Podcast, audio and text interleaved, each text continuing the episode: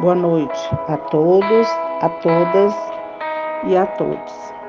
Sejam bem-vindos ao Evangelho do Coletivo Gerações Espíritas pelo Bem Comum. Hoje é domingo, dia 6 de novembro de 2022. Em todos os momentos iremos vibrar pelo movimento espírita. Vamos agora elevar os nossos pensamentos ao nosso Pai Altíssimo e Misericordioso, pedindo que lance a sua paz sobre o nosso país e sobre o planeta.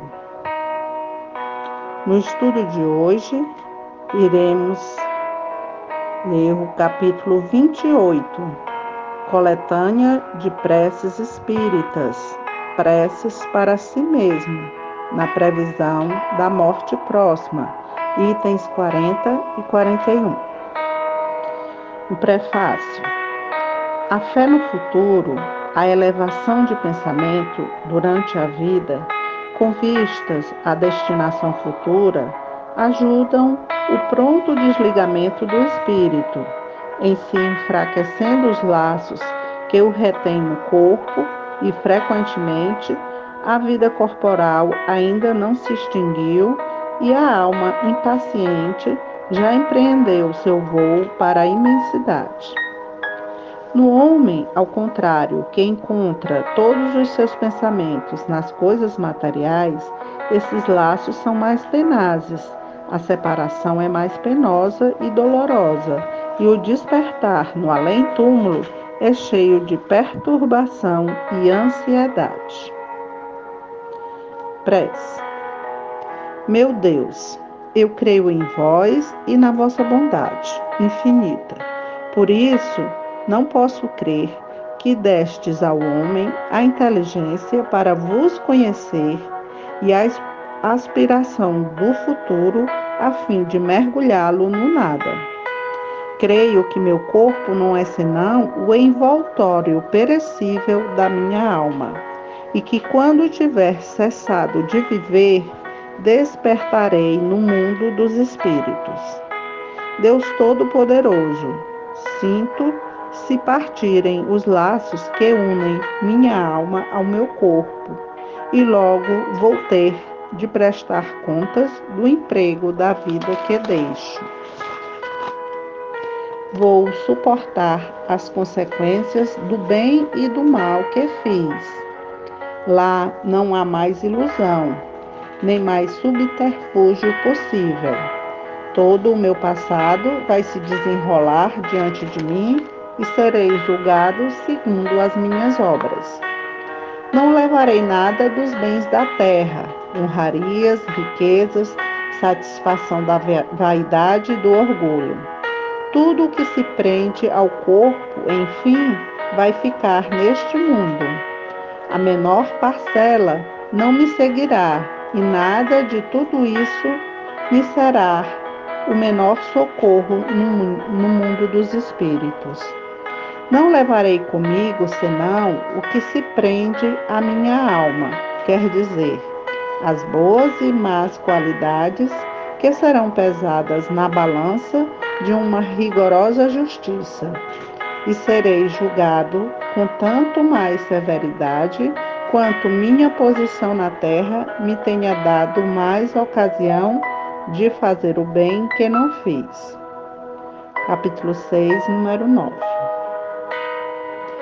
Deus de misericórdia, que meu arrependimento chegue até vós. Dignai-vos estender sobre mim a vossa indulgência. Se vos apraz prolongar minha existência, que o resto seja empregado em reparar, tanto quanto estiver em mim, o mal que pude fazer.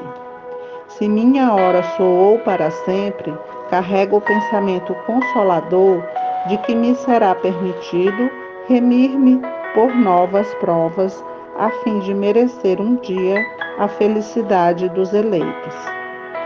Se não me é dado gozar imediatamente dessa felicidade sem mácula, que não cabe senão ao justo por excelência, sei que a esperança não me está interditada para sempre e que, com o trabalho, atingirei o objetivo mais cedo ou mais tarde, segundo os meus esforços.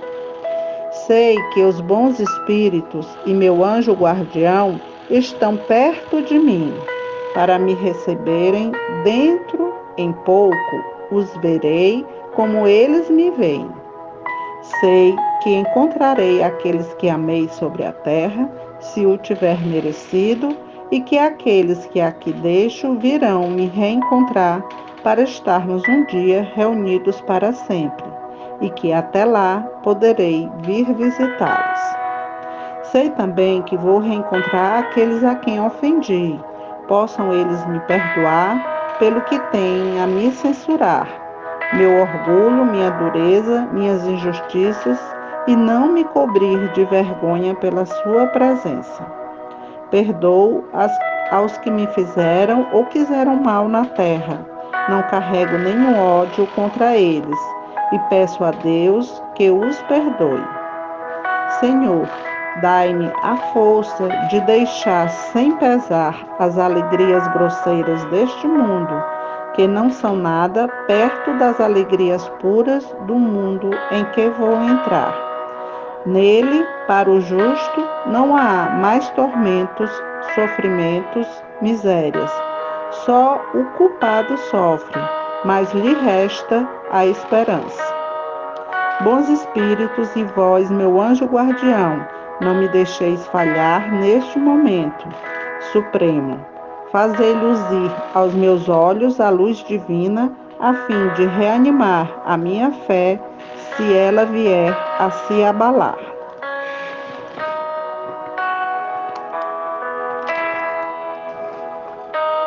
Agora iremos para a mensagem do livro Vivendo o Evangelho, no volume 2, Psicografia de Antônio Badu e Filho, pelo espírito André Luiz, a mensagem 359. É melhor.